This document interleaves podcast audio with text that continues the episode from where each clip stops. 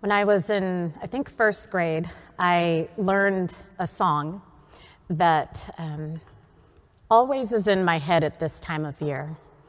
And it's, you know, twas the night before Christmas, and all through the house not a creature was stirring, not even a mouse. All the stockings were hung by the chimney with care. And as I thought about that and the song that goes with it, I considered all the ways that we prepare for Christmas. Now, of course, Christmas is the day in which we celebrate the birth of Christ, and that's a historical event. But Christmas is also the day in which we invite Christ back into our lives, to be born again, if you will, in our souls, to infuse us in a brand new way. And so, in that way, I think pre- the preparation part of Advent this season before Christmas actually makes a lot of sense because for those of us, it's one of the easiest metaphors we have in church. Sometimes they're hard, but this one makes sense because we prepare. And we do that. We're really good at preparing physically, right? Like, how many of you are really into Christmas decorations? And yeah, I am. I, I go crazy with it. No. But for me, I do. Is there anyone who doesn't do any decorations for Christmas? No. So everybody does something, right? So that's a form of preparing. But then we also, some of us give presents, right? Maybe you do like a white elephant with your friends. Maybe you exchange gifts with, with your family. Maybe your family's decided that's wasteful and you want to do something else. We give gifts, even though we, prob- we usually say we're not going to do it, and then everybody shows up with a gift. So you, anyway. But these are the ways that we prepare. I mean, even just like the grocery shopping for the meal and making travel plans if we're going somewhere. And then, of course, I've gotten really, I, you know, this is controversial, but I really do appreciate this. The commercial industry particularly in cosmetics, but maybe it's just cosmetics that I see because of who I am and the ways the algorithms get me. But anyway, they are celebrating Advent too. So you can get, you know, all kind, whatever your favorite product is has an Advent calendar, which is weird, but I like it because at least it tells people about Advent. It extends the season a bit and it gets us ready for all that is to come. So we are really, really, really good at preparing for Christmas. There are many ways we do it. But Advent, though, then gives us a time to spiritually prepare as well. All the stockings were hung by the chimney with care in hope.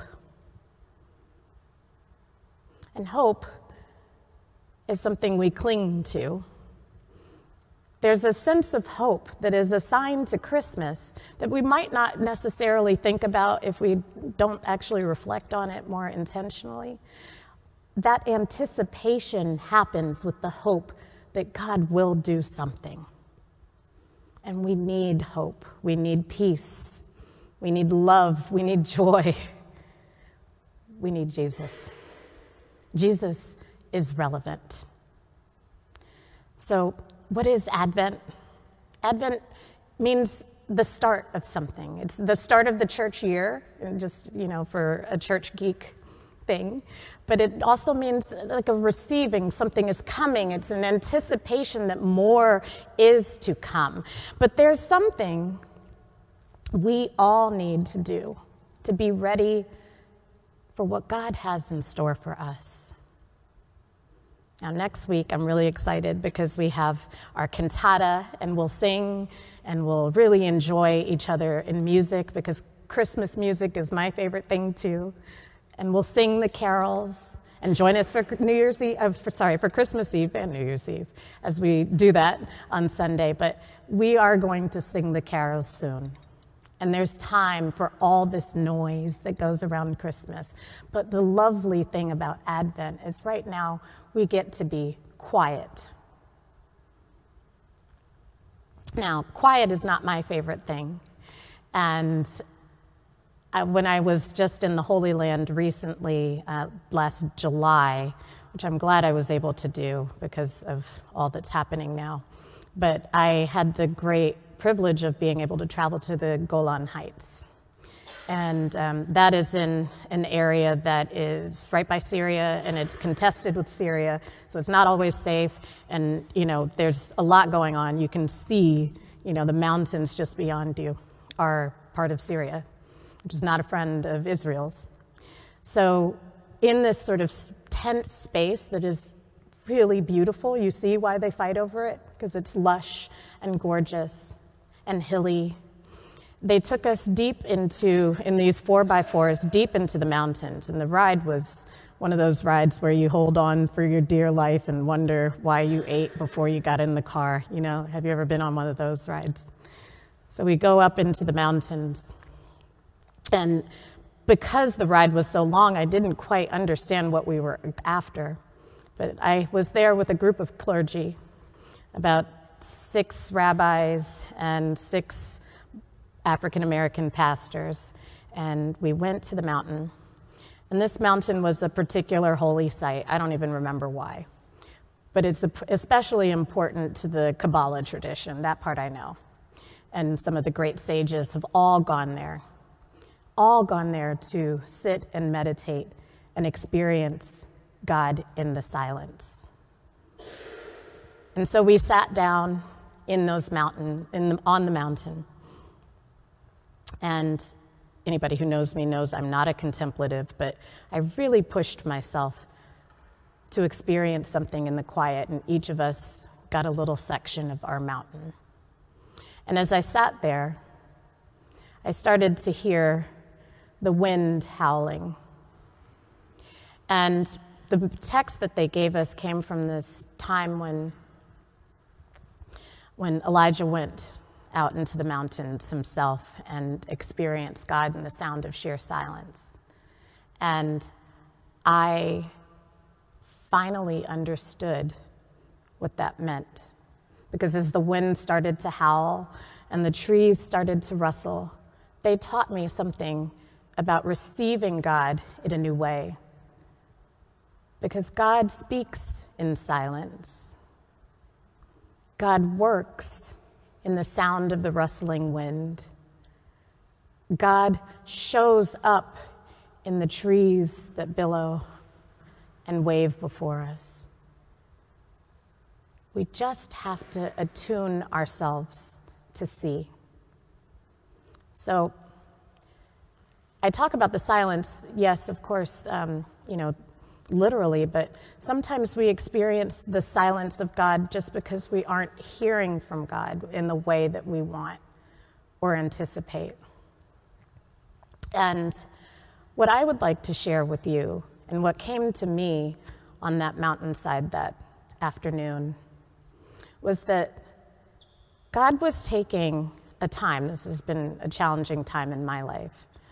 God was taking that challenge to prepare me for something big, for the next huge blessing. And sometimes when we're comfortable, when we just think we, you know, are settled in our ways and, and we've got it all going, it can be hard to remember to look for and listen to God.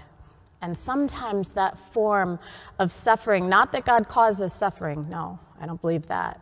But I do believe that God reaches into our suffering so that we can be prepared for the next big blessing. Every time I listen to someone who's just come through a rough moment, um, I hear them say, I wouldn't have been ready. I wouldn't have even recognized what God was doing in my life if I hadn't gone through that rough spot. It changed me, it opened me up. And people say that the strongest moments of blessing in their lives have come through at the end of some real hardship, through their hardest trials. And maybe that means something about how God prepares us to receive that blessing. Christmas is a blessing. So, what I would like to do is something I haven't done exactly with you. We've done something similar, but I want to give us a moment in this loud city to experience the closest we can to silence, just as a practice. If you have a meditation practice, you might draw on that. If you have a prayer practice, draw on that. But I'm going to give you two whole minutes, which is going to seem really long at first. And then it's going to seem really short at the end. That's kind of how that goes. It should be three, but I can't do that to you. So we're going to spend some time reflecting on this question How, God, are you using my struggles right now to prepare me for the next blessing? You got it? Can, I can repeat that for you. How is God using you right now to prepare you for the next blessing? And if you want a man- mantra, you might say, Prepare me, God. Prepare me. Two minutes. Let's pray and meditate.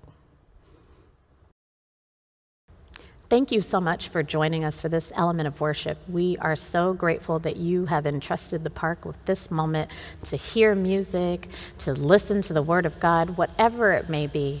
And we just ask for your support. The park only functions with the generous donations of people like you. And 100% of your donation goes to the incredible ministries of this church, which give and give and give again. Thank you for the ways that you give in advance and for all that you might be ready to give in the future.